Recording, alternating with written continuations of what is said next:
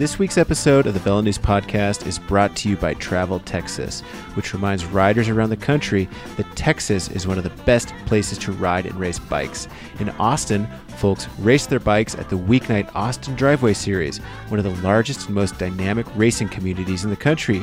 There are races for the pros, the weekend warriors, and even the kids. You might even spot Unbound Gravel winner Colin Strickland or World Tour rider and Olympian Lawson Craddock there.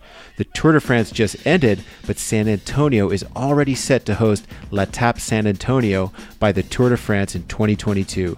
This event, with three different distances, is put on by A S O, the same organization that runs the Tour de France. Although La Tappe hosts events all over the world, La Tappe San Antonio will be the first event of its kind in the United States. And of course, you don't need an event to explore and enjoy Texas. From the flat coastal cruises around Corpus Christi Bay to wildflower loops in the Texas Hill Country, there's a riding adventure for every skill level. Let's ride. Let's Texas. Okay, let's get on with the show.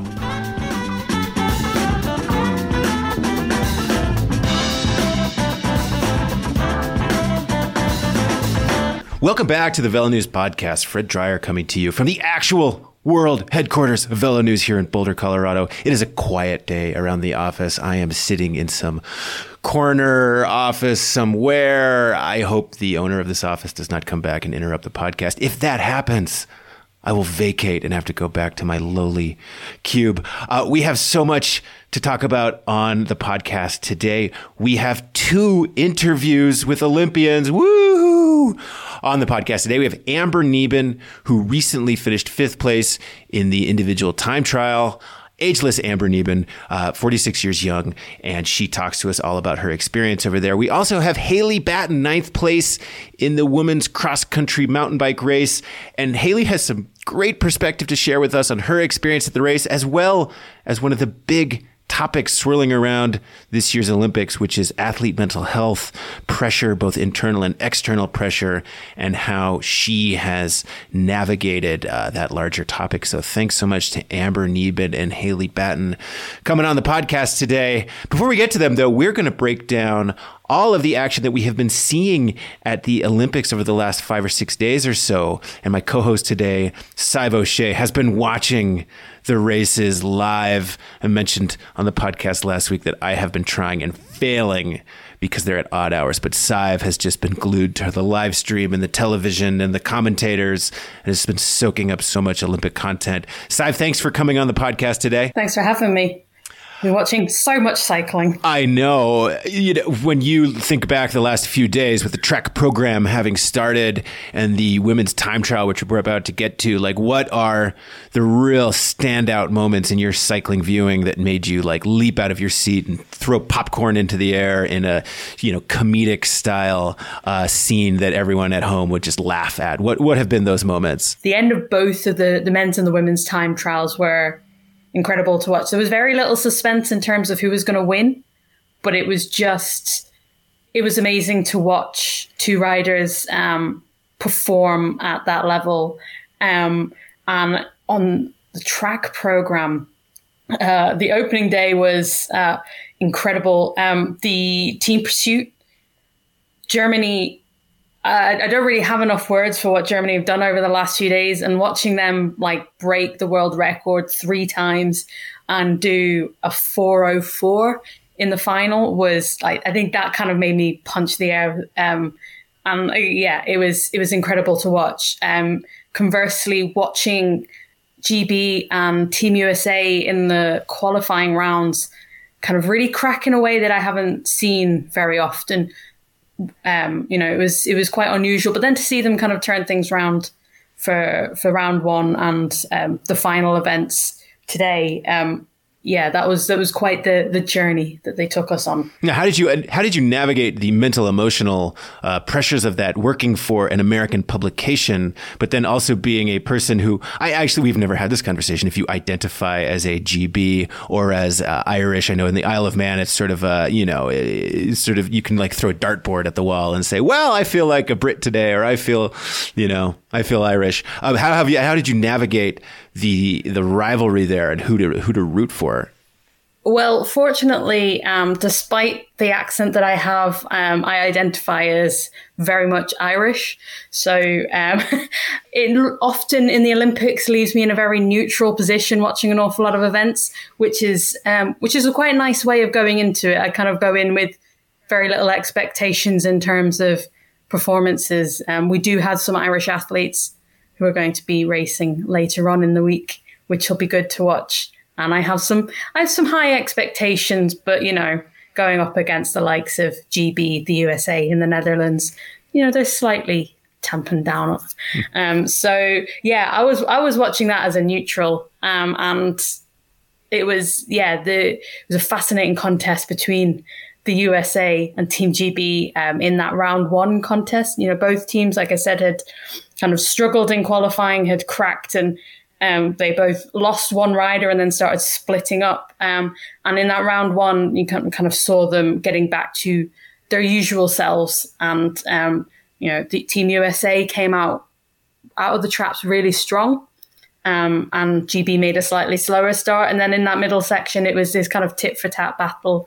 You know, U S A would go a little bit quicker, then G B would go a little bit quicker.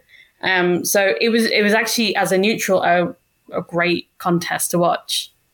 Just cheering for the performance. I love it. I would not have been able to, uh, I know, I would not have been able to put my national affiliation away. I would have been yelling and screaming at the at the T V. You know, I feel like the women's team pursuit is a good place to start our analysis and discussion because there was so much pressure and so much attention placed on the American team. You know, they are the reigning world champions, silver medalists from Rio de Janeiro. They've had this complete overhaul and rebuilding of the program with Jennifer Valente and Chloe Dygert coming back from two thousand sixteen. Sarah Hammer retiring, and then the tragic uh, passing of Kelly Catlin, opening this um, space to bring in new blood. And we've covered this extensively on the site and written about it and asked people about it and agonized about it. And here it was, the moment of truth. And they win bronze, which I see as a big... I see it as a success for them. It's probably not what they wanted. You know, they came in really gunning for gold. But the real story of this race was the Germans completely dominating everyone. Fastest in qualifying, winning the gold medal, never losing a round, and just looking really crisp. And the struggles of Team G B and of the United States, when matched with how good the Germans were, um, brought about a conversation that we had off air that I thought was a really interesting one, which was about the preparation for this Olympics. You know, one of the challenges that the American team faced was that they actually haven't raced in an international competition since the twenty twenty uh, World Championship, since like the month before the COVID pandemic swept across the world, because travel was so difficult. And there were a few international competitions here and there, but they played it safe and didn't want anyone to get sick. And so they've, they've just been training. Um, G B, I think they've maybe been able to compete once or twice since then. But Germany, uh, by contrast, had a bunch of riders who were like road racers, international road racers, racing a lot, you know, week in, week out. And um, Saif, I mean, how did you, how are you thinking about this now? The success of of Germany versus the struggles of these two other programs. Um, it's it's really interesting. I mean, you know, we don't we don't know so much about what they've got put into the program. I do know that Germany have put in some very strong performances over the last kind of year, two years um, in, in the World Cups. But, um, it, you know, the performance that they put in and the level of performance that they put in was quite, um, still quite surprising, you know, going up against Team U S A, the um, reigning world champions, Team G B, reigning Olympic champions, two teams that have really dominated that discipline over the last few years. But like, as you said, you know, Team Germany, they came in with a strong bunch of road riders that have been able to get competition in on like under their legs. Now, like they obviously haven't done a ton of track, but they've had those efforts that, you know, that you can only really get when you actually get into competition. Um, and, you know, we training, training into big events like this is always a bit of a risk because you don't know how it's going to work out on the day. You can only do so much in training when you haven't got another team going up against you. Um, so yeah, it was really interesting to see Germany do so well with riders that have been racing kind of pretty much week in, week out. Um, you know, the only rider that isn't really a road rider is Franziska Brauser. You know, that she's the only kind of almost predominant track rider, whereas the rest of the team, Lisa Brennauer, Lisa Klein, Mika Kroger, you know, they're strong riders and they're getting a lot of racing in throughout the year. Um, and yeah, I think perhaps that paid off in delivering that performance in Tokyo today. Yeah, and it's, it's an interesting question because I posed that question to Gary Sutton and to some of the other people in the U S program about, you know, the lack of racing. And they were very confident that they were able to recreate those race efforts in training. And, you know, the women's team pursuit squad has been training with each other for months and months and months and, you know, simulating the races and going over the exchanges and doing these hard efforts on the track. But But um, I do think there is something to be said about the race pace efforts and, you know, trying to hold a wheel or trying to break away or trying to really psychologically push yourself when uh, there's a lot of stakes on the line where you can you can get to that point that perhaps you cannot get to in the track. And and I know the Americans, you know, said they felt otherwise, but it's it's very difficult to look at the result and, you know, not search for some type of difference there. What blows me away, though, is that I do believe that racing and training for team pursuit is very important for the nuances of the event, which is the exchanges and the reading the rider's body language and, you know, this whole feeling of like it's four people that really have to come together as one on the day and know each other's, like, you know, body language and pedal stroke and all these things so they can make these minor adjustments. And, um, you know, Team U S A was spending so much time like honing in on this and focusing in on this. And I don't know what the German team's preparation or training was for this, but, you know, they they were able to perform at that level um, and also race on the road uh, very regularly. So that that's just very it's just a very impressive performance by Team Germany. Yeah, one of the one of the interesting things actually that um, I spoke to um, Jason Kenny about a little bit before the um, the Olympics started. Jason Kenny is obviously the um, Team G B cyclist sprinter who took silver in the team sprint today um, to become Britain's most successful um, Olympian. Um, yeah, he he said that, you know, it's it's all fair and well doing all that training, um, but what you don't what you can't put into training is like the weird little frustrations, like forgetting something in your bag or having, you know, having a bit of a slightly disrupted sleep because uh, the hotel room next door was making too much noise or, you know, the, yeah, just like the weird little quirks that you don't get on, unless you're actually in that competition zone as well.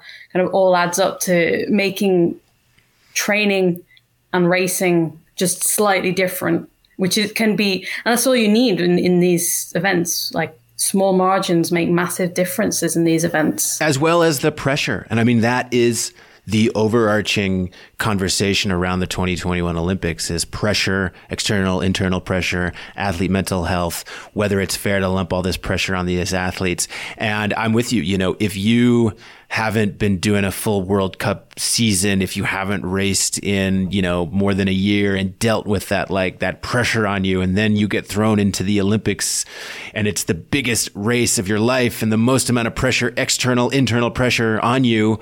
Um, as an outsider, I've never been in that situation, but I do wonder if that ends up uh, playing a role. I mean, legs and lungs are one thing, but brain and heart and anxiety and all the mental things that go into having, you know, being able to achieve your best on the day, like that's that's completely different. And so I don't know, it will be interesting to decompress and, and talk with some of the American riders about um about their ride and their situation. I mean, they went faster than they went in twenty sixteen. They set new American records. They broke the old world record. It's just that Team G B and Team Germany did as well. So their performance was better, but hey, you know, from a, a gold medal perspective, it wasn't wasn't the same as Team Germany. Yeah, and sometimes, you know, you can you can only account for what you can do. Um, and in events like that, you know, it's not like a road race where there's a little bit of tactics that come into play. I mean, there are tactics to a certain extent in how you pace things, but ultimately, like in a time trial, it's it's your best effort. And if somebody comes in and is just desperately stronger than you, then there's not an awful lot that you can do. You know, you can't you can't suddenly get super strong over. I mean, you could, but you probably get told off for that. Um, so yeah, you, you you know you can't get super strong over like a day, a night. So you know, I think yeah, the, they probably knew that the writing was on the wall a little bit after seeing what what Germany had laid out in in uh, the qualifying.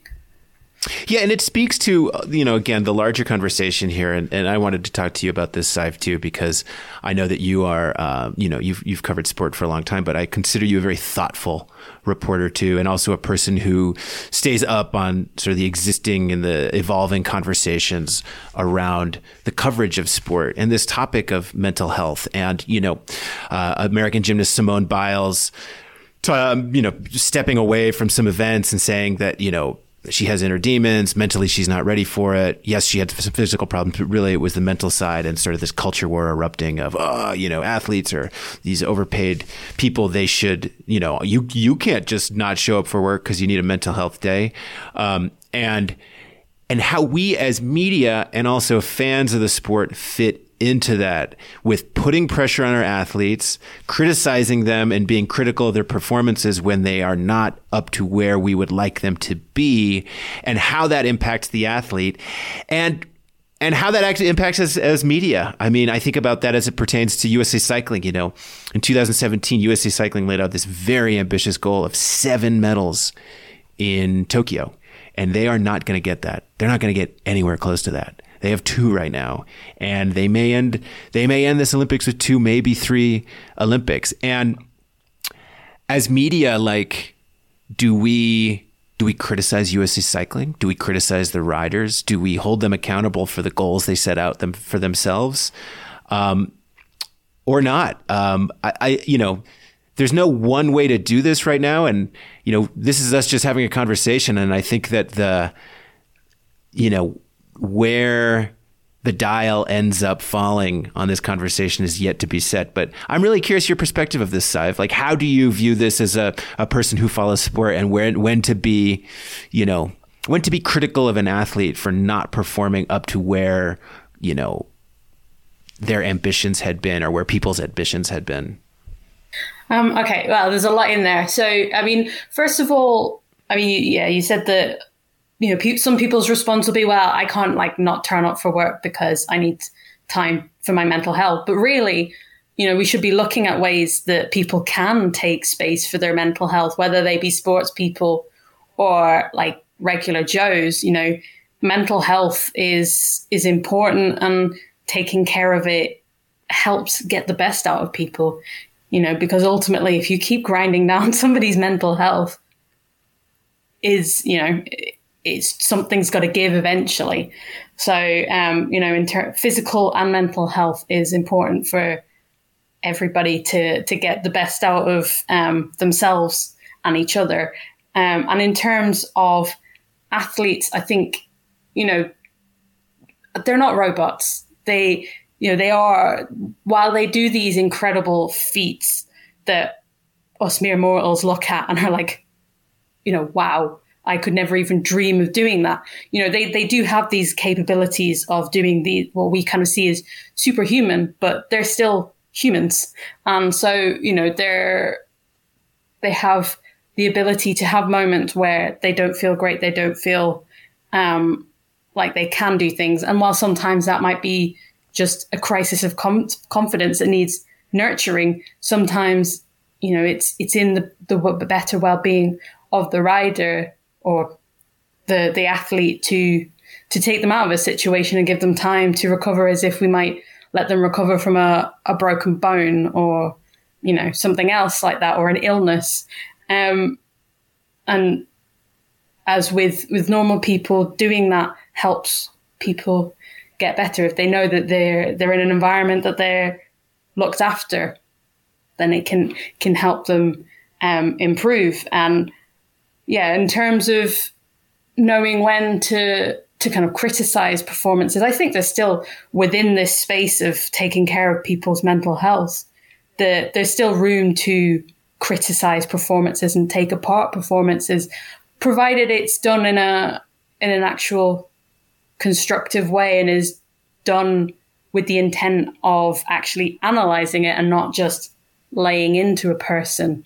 Um, you know, there's there's still there's still room to do that. One thing I think about as you know as it relates to cycling is that one of the challenges with cycling is that you know performance comes from repetition and the ability to push yourself in training to le- to levels that like are, many of us would deem unhealthy. You know, talking to the track athletes, they're like, yeah, you know, part of the training for track is like going out there and pushing yourself to an effort where like you're you're blind or you can't talk or your body's non-functional, you know.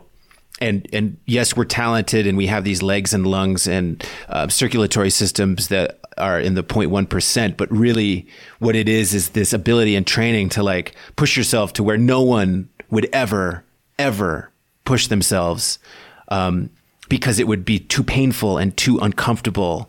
And like doing that again and again and again. And like training your body to be able to go there. And so being able to walk this razor's edge, or with road cycling, which is like, you know, pushing yourself in training to these levels where it's uncomfortable and it's repetitive and it's boring and it's, you know, it, it's not glamorous. Like some of the, some of the preparations required for, especially endurance sports, are highly unglamorous. And, um, yet we, we lump praise on these people when they succeed and, you know, they accomplish what they want to accomplish. And so there's this feedback loop of, you know, pushing yourself and doing things that are uncomfortable and doing things that inherently will probably lead to, could lead to burnout or could lead to like mental, emotional fatigue, with the carrot at the end of the stick, which is um, praise and championships.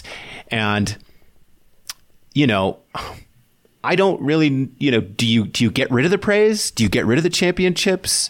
Do, do you do that to disrupt this cycle? Um, I, I just think, been thinking a lot about this as, you know, I, I think there's small things that we as societies and journalists and, and fans can do to like alleviate some of the pressure on thing on, on these people. But when you look at the system in general, which is a system that rewards, you know, maniacal adherence to a highly unglamorous and emotionally taxing lifestyle, Um, I don't know if that's ever going to be disrupted.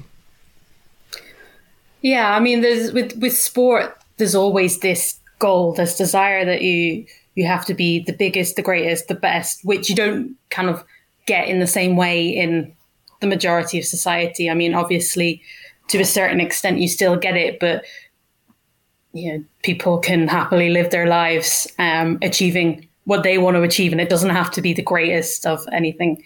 Um, and in sport, that's that's a little bit different. Um, I think, to a certain extent, you can keep that, but but also, um,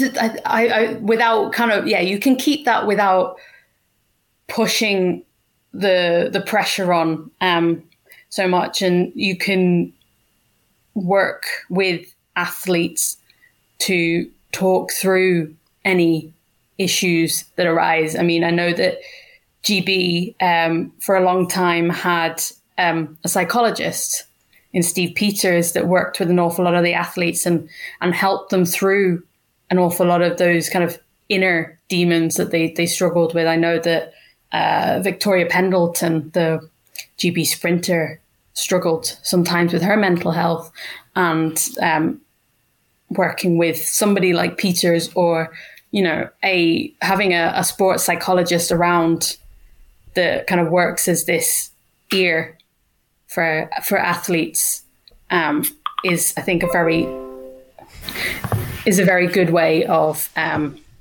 you know easing easing that pressure mm-hmm. on people.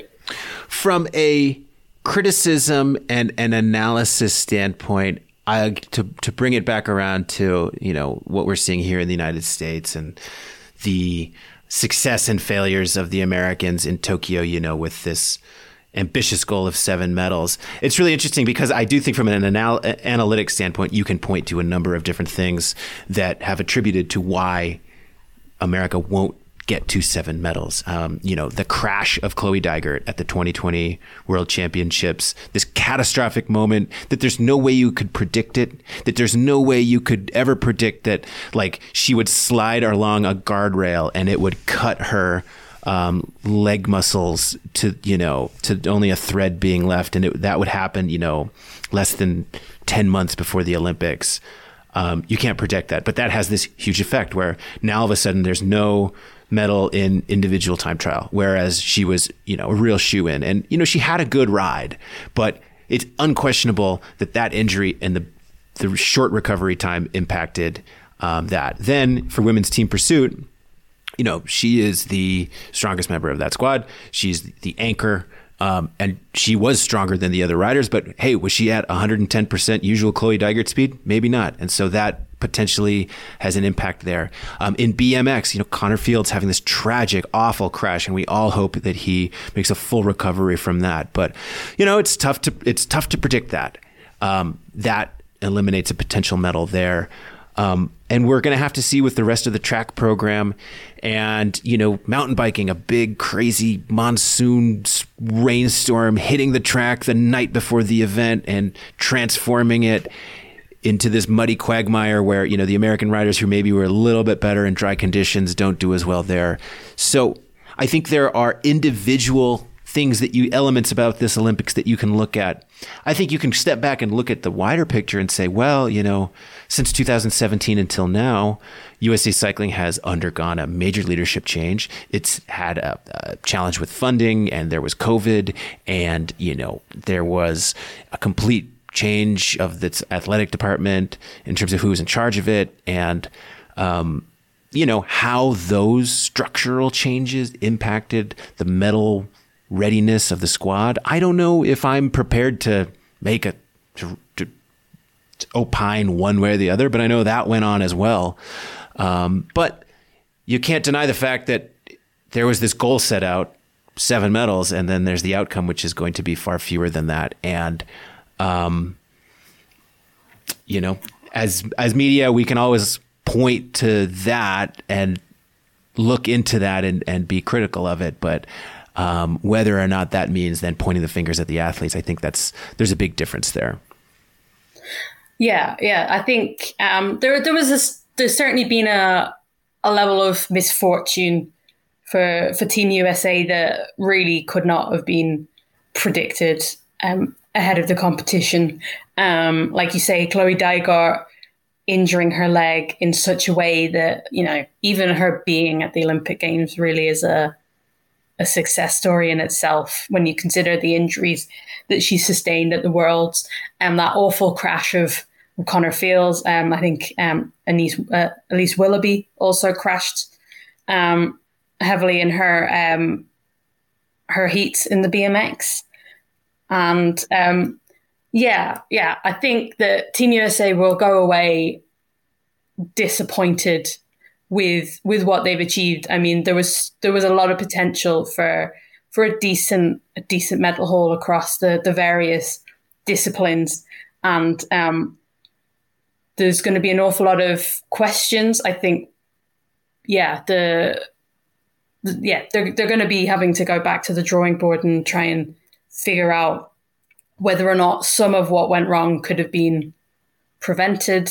Um, you know, the having certainly in, in um, the road racing, not necessarily rely having to rely on just that one rider and building up a base of strong riders that will, you know, can perform so that if one rider crashes out, you haven't just got nothing. And the same in the B M X, you know, with Connor Fields um, crashing out, you know, the team was had some some decent options going in, but ultimately in the end, um, Connor Fields crashing out meant they had nothing. Um, and so that's possibly something that Team U S A will have to look at, is building that, expanding that base. And there is certainly some promise within that, um, but it's just not here for Tokyo. Hey, before we get to our interviews, Saif, I wanted to get your take on the uh, two time trials. Um, first of all, Annemiek van Vleuten, you know, just smashing it, winning the gold medal, um, you know, being very happy about it. When you look at her career and the ups and downs, I mean, how do you frame this victory in in the greater context of Annemiek van Vleuten? It's it's kind of like the, well, from, from the road race, which I felt like was a bit of a closure of a chapter in her Olympic career, that time trial is almost like the opening of the next one. Um, when you look at Van Vleuten's career, she's had a very long, you know, fairly illustrious career, but her time as kind of being one of these big hitters on the mountains really started back in two thousand sixteen with Rio. Um, and I remember speaking to her a few years ago, we were talking about Rio and I was asking her questions about the crash. And she was like, well, no, but for me, Rio's not about the crash. It's about the fact that I, I was climbing well and I was in that winning position. You know, and so obviously she was disappointed that she crashed out when she was in, in the kind of mix for a gold medal in the road race. It kind of sparked the beginning of her kind of trajectory to becoming kind of this dominant world beater cyclist that she is. So, um, and then, yeah, that time trial win kind of feels like the next, the next stage of her career. Um, You know, it's that positive beginnings um, towards, you know, what she's going to do next. She's now got that Rio monkey off her back um, in the, yeah. Sorry. Yeah, no, huge, huge result for her. And, um, you know, I was, I, I came into it thinking it was going to be a big showdown with her and Van der Breggen. And um, Van der Breggen had a good ride. I don't know if Van der Breggen was at her best. You know, I think that there may be some, you know, she dominated the Giro so thoroughly and had such a full racing campaign up to this point. There's part of me that, um, you know, wonders if if that factored into her performances at this race. Van Vleuten did skip the Giro and just spent her time preparing for this. She was, you know, very strong in the road race and very strong in the individual time trial, but, um, you know, huge result for her. And then on the men's side, I, I was very happy to see Roglic win, you know, salvaging something from this year after that disappointing Tour de France. I love that he just like kept going once he crossed the finish line. It was like he was so motivated that he's just like, I'm gonna. I did wonder if he was gonna like do like another lap. He didn't. He didn't look like he was ready to get off. Maybe he was just making sure that he he'd got the right finish line. Maybe he wasn't quite aware. But it was, yeah, it was a phenomenal performance by him. And kind of, you know, speaking of mental health and all of that, you know, he's he's shown some great mental resilience um, and an ability to kind of deal with, you know, major disappointments. Um, I don't, I'd love to know how he does it. Um, I think that would be interesting to kind of delve into the brain of Primoz Roglic um, and figure out how he, like, because he's had so many major disappointments over the last um, kind of year and a half, and to to be able to just come back and do do what he did. Um, God, it feels like three months ago now, but it was only last week. Um, uh, yeah, it was it was really impressive. And echoing on that, to see Tom Dumoulin get, get uh, a silver medal, you know, um, he famously stepped back from cycling this year, uh, mental health reasons, and you know, feeling like he wasn't mentally, emotionally in the game. And to see him build up and get a medal, uh, he was second in Um, Rio de Janeiro as well. And then hearing comments coming out of the Yumbo Visma camp that he's back on board and is ready to get cracking at it, I felt like that was a really positive development from that race as well. So, I mean, there are going to be a lot of things that we will remember about this Olympics. I think on next week's podcast, we're going to do a final Olympics sort of debrief of some of the races. But, um, you know, within the bike races, lots of cool performances. But I think one of the things I will remember will be this conversation about athlete mental health and what it ultimately, ultimately leads to.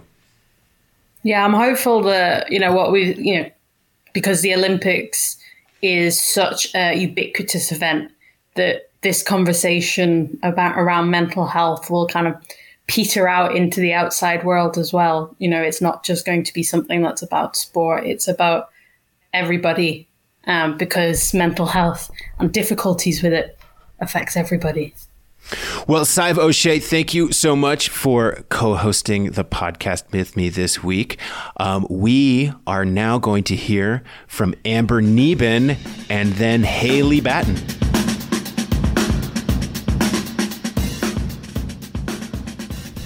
Okay, now on the podcast, it's Amber Neben. Amber, thanks for coming on the show. Thanks for having me, Fred. Always fun to talk to you. So, Amber, we're um, we're recording this on a Friday, and so we're four or five days removed from the individual time trial, and you've had a few days to reflect on the ride and the performance and everything like that. And I'm curious where you are with it um, at this point. You know, everything from the result to the effort to the experience. Good questions. Um, and it's always nice to have some time to reflect. I think starting with starting with the effort, um, I left it all out there. I, I had a really, I think I had a really good ride. I technically, I was sound. My pacing was good. Um, you know, you can always think of some little things. Uh, there's a little back and forth with uh, the Danish rider I caught where I lost some time, but it's just like, you know, I, I don't know. I don't know that there's much I could have done differently. I, I went with everything I had. I left it out there. I was pretty cooked when I finished. And so in that sense, happy with the effort. Um, when you look at the result, it's just like, ah, it's, it's a combination of like, wow, I just got fifth place at the Olympics at age forty-six. And oh my gosh, I was eleven seconds from a medal. I was sixteen seconds from silver. You know, I was just like, I was right there.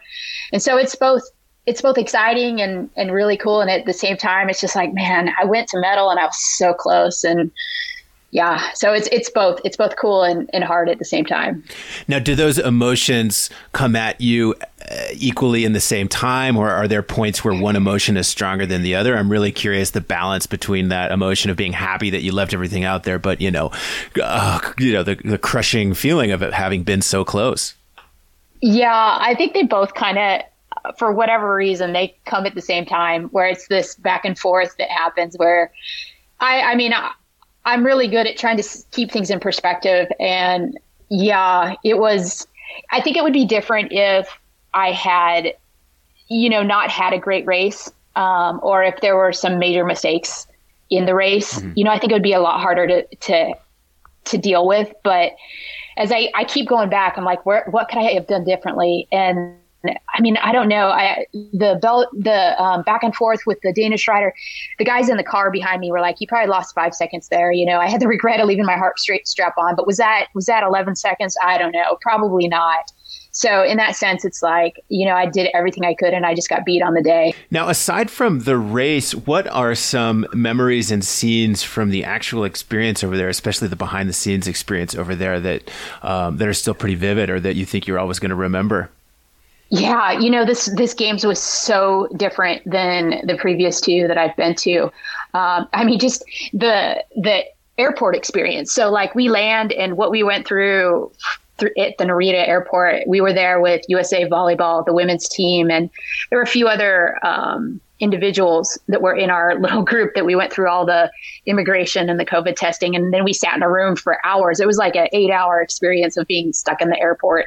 Um, so that's going to stick. Um, you know, the, the time in the road cycling hotel, we were there with all the, for the most part, the majority of the teams in cycling. So it wasn't quite the village experience, but you know, just being around those guys, being around the U S team and the girls, and the guys who had never been to the Olympics, it was fun to see their energy and just their excitement with being an Olympian for the first time. I think those memories will stick.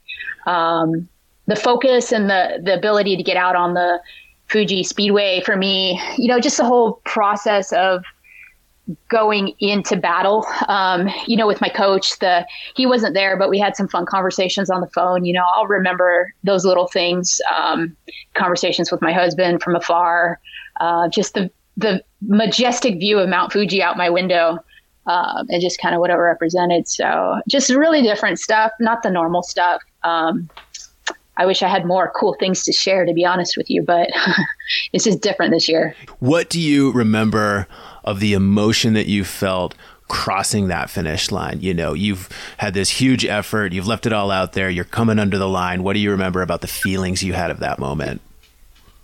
Oh, I was digging. I mean, I was digging for the line. I knew every second, every half second mattered. Um, and then I also knew I was crossing, I had caught my ninety-second person. So I, I had a pretty good idea that I would be finishing, you know, with the fastest time in the moment. I also knew Van Vleuten was behind me. And so like if, for a second, I was like, okay, I crossed and I thought, okay, that was, that was an awesome ride. And then like, I could see Van Vleuten was pretty close behind me. So I was like, oh man, she, she she's going to take me quick. So I went from being in the hot seat to quickly, like basically thirty seconds later, moving to the second place spot. And then from that moment, it's just like, oh my gosh, I'm in, you just want to hold on for a medal. And I did this in Doha in Worlds, and just, you're just waiting for people to finish and hoping that you don't get knocked to the third spot, because then it's like, oh man, if one more person comes in, then I'm off the medal stand. And yeah, it's just kind of like this, um, this moment of like, oh, that was a great ride. But at the same time, oh my gosh, I'm not going to, I'm not going to be able to hold on for a medal. So, and you're, you're empty. Like I was spent, I was empty. Um, So it's just, everything goes through your mind and your heart. Mm-hmm. But again, because I, I left everything out there, you know, I had no regrets over anything. One of the interesting elements of this Olympics versus past Olympics, because of the, um, the, the quarantine and the lack of media access and sort of athletes and media being kept at um, arm's length, has been, we've been relying heavily on sort of the like the post day later, like Instagram post where athletes are sharing their feelings in an Instagram versus, you know, being on the finish line and having a reporter be there and sort of, you know, capture the raw emotion. And I, you know, saw you wrote a very long and thoughtful post on your social media to get across the feelings and emotions. And I'm curious your thoughts on the difference there. You've been on in both of those situations, you know, on the finish line, you know, happy or disappointed, and having someone get your feelings and your thoughts right at that moment versus having a day or so to process it and write it down your, yourself. Um, what do you make about both um, both situations and how they are at conveying thoughts and emotion? Yeah, I think both are valuable. You know, in the moment, it's like you truly capture that quick reaction and what's what's first and foremost on the heart and mind of the athlete. So, you know, and probably visually you can see it too. Um, I think probably more so visually, you as a reporter would be able to see into the eyes of what the athlete is really feeling and perhaps ask a follow-up question or a little bit deeper question to pull something out. So I think that maybe gets missed. Um, and having some time to reflect. Yeah, I think it's a lot easier to put words together. Sometimes in the moment, it's just like, oh, I can't get any words out. You know, I can't really get what's in me out and what's important out. And so having that twenty-four hours or a little bit of time to reflect just gives the athlete time to just kind of articulate what they're thinking and feeling better. Oh, that's interesting. Yeah. So Amber, I mean, this is the big question that I, I wanted to ask you, you know, after the race, um, is this, was this your final race as a professional cyclist? No. Um, so here's how relentless I am, and I'm just crazy like this. But, you know, I was funny. I was sitting in anti-doping with twelve other athletes who were selecting for, selected for doping control. And I was just, I was looking at the results, and I, that was the moment I realized I was eleven seconds from a medal. And I was like, are you kidding me? And so my first question to my coach was, when are Worlds? Um, you know, that, that fifth place was an automatic qualifier for the, for the World Championships. So I'm going to, I'm going to take a week and just chill and relax, and then put it out there one more time for the World Championships. Then you can ask me that question again. Um, so right now Worlds is on the target list. Have you thought about what comes next after Worlds? I mean, you know, sort of, we had been just talking back and forth over the last few years about twenty twenty being this, you know, potential ending point for your career, and then it gets pushed yeah, to twenty twenty-one. Yeah. And I'm really curious where you are with the whole thing.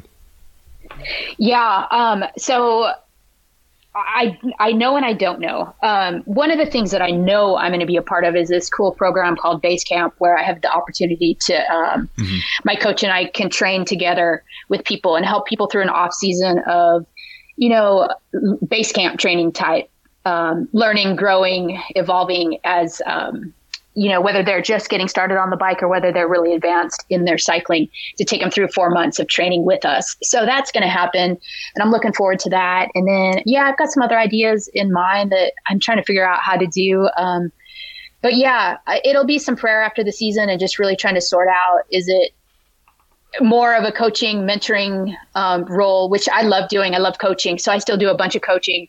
um, and mentoring and working with people, um, and just figuring out the best way to do that, whether that's one-on-one or more of a group setting. Um, and then writing, I like to write. So I know I've got some, some crazy stories in me and life lessons, and just being able to put that on paper and share that with people is something I want to be able to do too. You know, in your Instagram post, you talked about sacrifices that you had made over the last five years to pursue this dream of one more Olympics. You know, what were some of the sacrifices that you felt you uh, you had to make to, to uh, pursue this?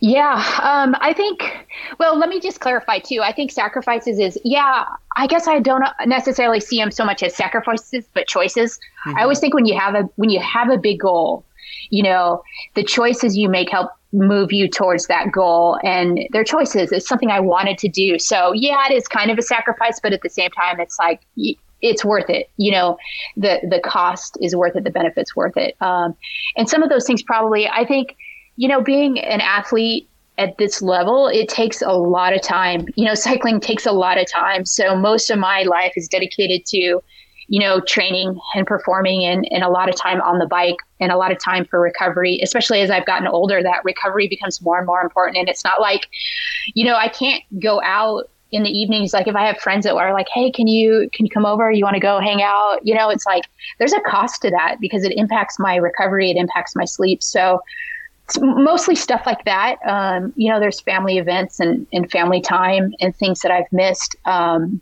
purely in focusing on what I wanted to do. Um, and then, I mean, probably just the time component and how it's taken me away from other things that I might be interested in, in doing. But um, it's been worth it. It's been valuable. And there's been um, a lot of cool um, opportunities that have come along because I've stayed in the sport too. Right. And I mean, when I think about the span of your career, I think about, you know, you have these ties back to like H P Women's Challenge and you yeah. know, this era of uh, women's cycling that, you know, doesn't exist anymore. And it's morphed and it's grown and it's changed into so many different um, sports. And so, I mean, I, I just think that's such a cool element of your journey as well. Yeah. You know, I it's cool to think that.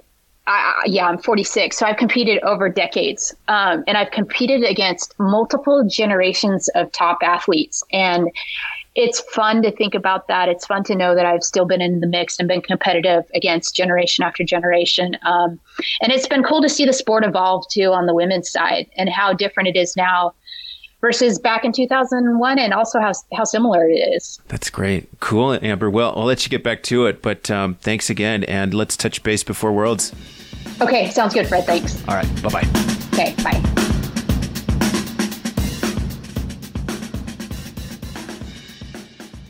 Okay, now joining us on the podcast, it's Haley Batten, back from Tokyo, where she was ninth place in the women's cross-country race. Haley, thanks for coming on the pod. Yeah, thanks so much for having me. I'm excited to have a little chat. Yeah, me too. I want to talk to you all about your experience in Tokyo, the race, the course, the rain, the this, that, and the other.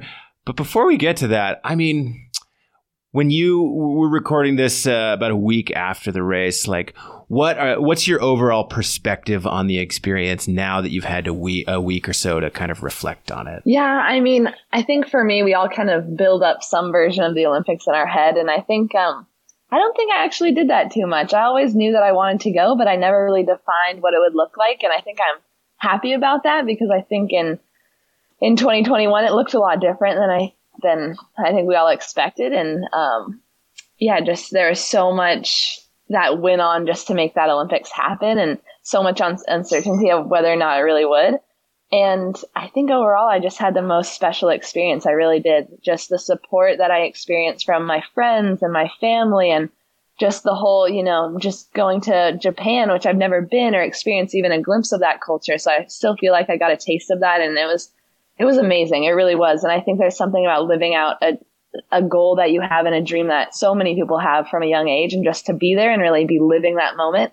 I think um, I really embraced that experience fully, and I'm I'm really, really grateful for the opportunity. I think that's a healthy perspective to have. And some of the conversations that I've been having last week um, around the topic of athlete mental health, which has become sort of the buzz topic of this Olympics, I've heard some perspective of, uh, from Olympians and their um, family members about how there's so much mental and emotional buildup to the Olympics that then when it's over, there's sort of a, uh, what next type of perspective that some athletes find. And some athletes uh, are able to work through that, and it's okay. Others, it it can be a hurdle for them. Um, where are you with that right now? This Olympics was such this huge goal, um, and now you are back in your life probably thinking about what is next. I, I'm really curious from a mental, emotional perspective how you are with that.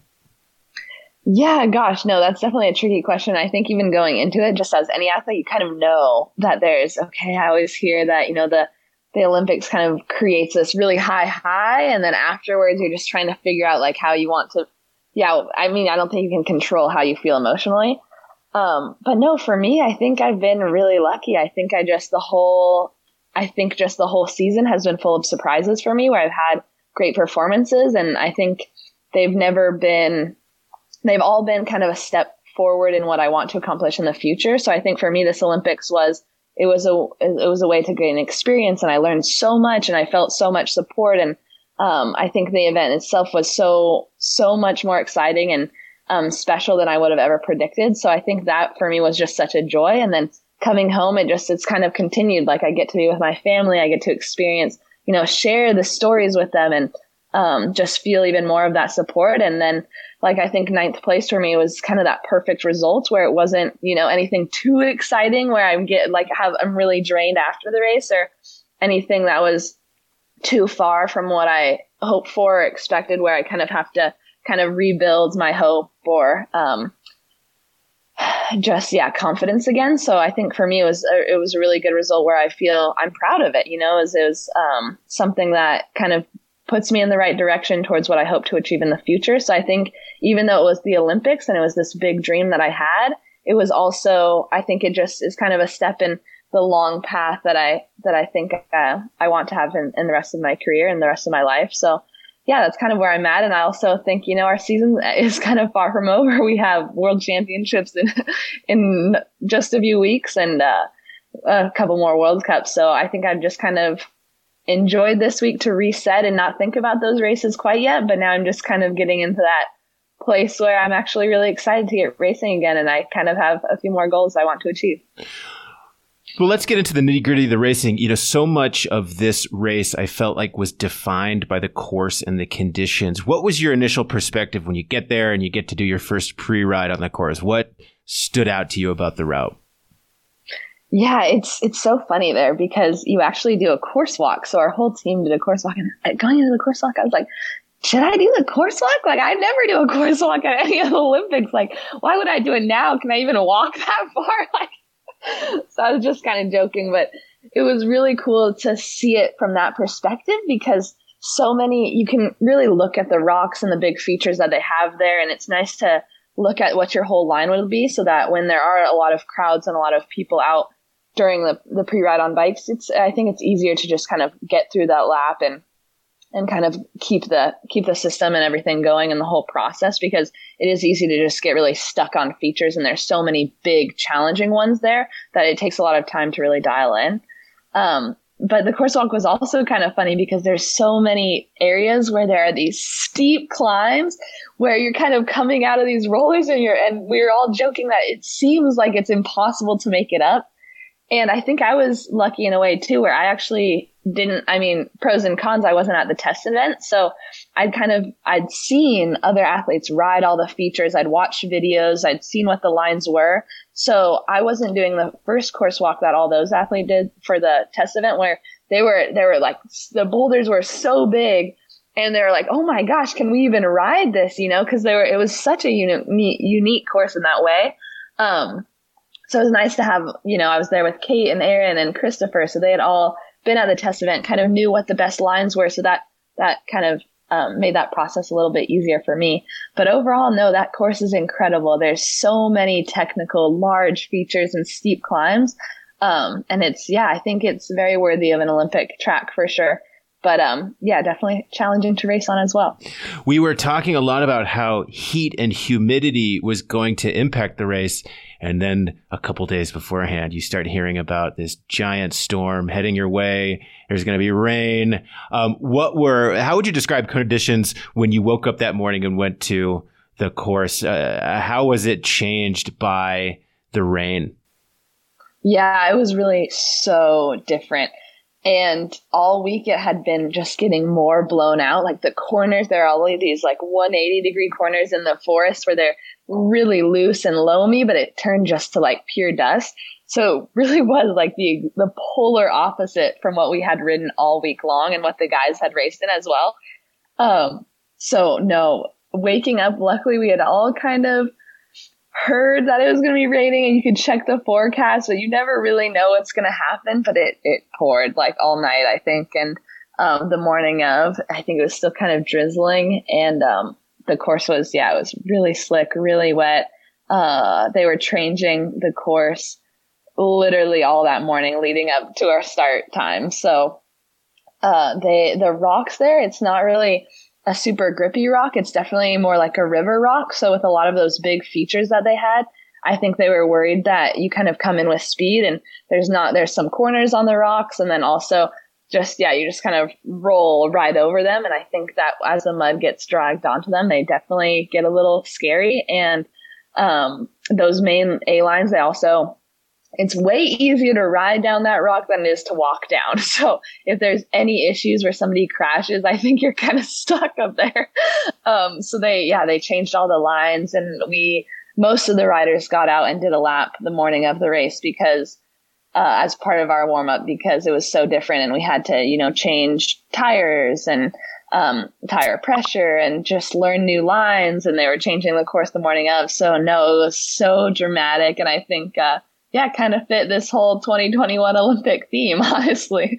But it was, I mean, I love those conditions. And I think just mentally, you kind of have to flip the switch and be ready for anything. So that's what I try to do. Uh, give us your overall assessment of your race. Where do you feel like you were, um, you know, riding right up to your limit and where you're capable? And were there any points where you, you know, wish you'd had a, a do-over? Yeah, I mean... Yeah, I think for me, yeah, overall, I'm super happy I had the race that I think, uh, yeah, top ten, something I can be really proud of. Uh, and it shows a little bit consistency in some of the best in the world, with some of the best in the world. But the course was really tricky because it didn't really have a good start loop. So it kind of went straight from pavement to a steep climb into a rock garden. And we we're all run. I mean, after the top five, we were probably all running. So I think, and then from there, it's basically single track until you go again. And then the rest of the course is either a big feature or a single track climb. So I think just allowing riders to move up or to change positioning based on how strong they are is really challenging. And that happens on, on a lot of mountain bike courses, but I think this one, it was definitely really tricky. So I think if that's the one thing I could do over, I wish I had the most amazing start in the world and that I didn't have to run that first rock garden, because I think that kind of turned my race into, you know, it just kind of set riders where they were. And although some change could take place, if you were stronger, if you weren't as strong, you were kind of stuck in that same positioning because it was hard to pass on any of those features or, or steep climbs. So, um, luckily, you know, I felt pretty good. So I moved my way from, I think I was like fifteenth or something up to ninth. But, um, yeah, the, the climbs there are really steep. And then between that, there are technical features. So, It's uh, it's almost one pace on those steep climbs because they're so steep. But at the same time, if if you don't feel as good, you're like running, or um, if you do, you can make it up. So there's definitely spots that you can change your position. But other than that, I think it was that was another tricky part of the game, especially with the conditions that there were. And I'm also curious if you have um, given much thought or what your thoughts are on the wider conversation around this Olympics as it pertains to athlete health and the topic of pressure. You know, pressure is so interesting when it comes to the Olympics because athletes put pressure on themselves, but then fans also put pressure on athletes. National federations put pressure on athletes. How an athlete deals with that pressure obviously determines how he or she is going to deal with that race. And I'm curious, when you look at the cycle of pressure around the Olympics, if you feel like, where do you think there's a, a different way about, about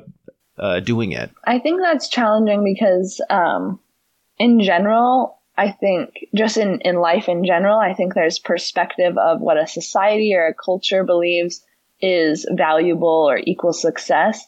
And I think at the same time, while there's, there's this cultural or societal belief of how we should live or how, yeah, what defines success, um, I think we're always consistently battling or trying to find or discover who we are and who we want to be and how we're going to live our lives in a way that's fulfilling to us.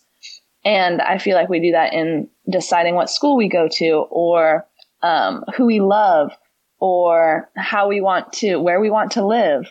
Um, and at the same time, I think as an athlete, you choose to be an athlete, you know, versus any other career. And I think signing up, we know that we're going to put that pressure on ourselves, and we're consistently learning, what do we want to achieve? How, what is, what is a medal? What does it mean to us? Does it, is it more fulfilling than something in, you know, just in having a family or being um, happy in other ways? So I think that we're always trying to determine what we want in life and how we define ourselves by result, results, or if we do or, or don't. And I think that's just part of a life, you know, life and how, how we de- explore our lives and how we, and what we want to, to be and feel. Um, so I think that for me, I, as an athlete, I'm always trying to figure out how I want to handle the pressure, and why do I want a gold medal over, or a bronze medal or a silver medal? Why do I work so hard for a medal instead of just a top ten performance? Um, so for me, I kind of separate my values from what a society or a culture wants, and I try to clarify what those goals mean for me and make it personally meaningful for me, and also have values beyond that result that will allow me to be okay if I don't get the medal. Um, so I think there is a consistent battle in everything that we do in life. That's, you know, the society or the culture versus this personal growth or, or finding ourselves in life as well. And I think that it's, we're, we, we have the freedom to create our own perspective in life, and that's totally up to us. So I understand like the cultural and societal, you know, pressures that there are, but at the same time, our life is our own perception of how we live. So I think for me, I just try to create a life that I know why I place the pressures on myself, and I know how these external pressures will affect me, because that's kind of just the perspective that I, I want to have in my life. Um, so I think although it's, it's really challenging and you have these external beliefs, I think it's just part of life, and it's um, what we, yeah, it's, it's defining our own successes and aligning those with what the world values as well. But I, I know, yeah, it's a challenging question. No, it is. And I, I appreciate that answer. And, and I think that it speaks to, yeah, the, you know, a larger topic that we could go on and on about, which is the, the mentality of an elite athlete versus the mentality of a regular person, and how you find, how those intersect and how those deviate. When you think of the totality of the pressure on you at Tokyo to win a medal or perform and do well, how much of that was pressure being put on by yourself, and how much of it was from external forces like federation, fans, friends, et cetera? Yeah, I mean, I think we all know that we all, everybody's happy when, you know, we get a good result, you know, our, whether that's our sponsors or, you know, our family will be excited for us, or yeah, the media, or exactly like you said, the, the federations, everybody will be. Um, but I think, I mean, I was kind of lucky because I went into this, it, you know, this Olympics as an athlete that probably wasn't going to go in twenty twenty, was kind of the youngest rider on the long team. Like nobody really knew if I would make the team. And then I had these standout results, and everything, you know, from that has been like, oh my gosh, like what a, what a surprise. Like this is, this is great. So I think I never had that you need to win a medal at the, at your, your you know, your, I've always had the, you're, you're young, like this is a learning experience, like go have your best ride. And um, I've, I think, so it'll be interesting what my answers are if I have, you know, an Olympics in the future. Um, but I think, uh, I think for me, most of the pressure came from myself and what I want to achieve and defining that for myself. But I think the people surrounding me, you know, like my family's a great example. They only, yeah, they're only happy for the result because I, yeah, because I care about the result. Um, but they would never be more proud of me based on the result that I come home with. Um, and the people closest to me are the same way. You know, they're happy for me because this is the pursuit in life that I enjoy and that I want to be part of. But the results are really, really most meaningful for me. So I guess, yeah, I don't really feel the external pressure so much, and maybe that's a choice and I just am totally unaware of it, but um, I think I also just didn't feel that as much or have that as much as other athletes, and most of that pressure to perform definitely comes from myself. Well, Haley Batten, you've been a wonderful guest on the podcast. Thank you so much for being generous with your time. We're going to let you get back to the morning there in Santa Cruz, where you no doubt have fun trails to shred on, maybe a little surf later, you know, just live that beach lifestyle.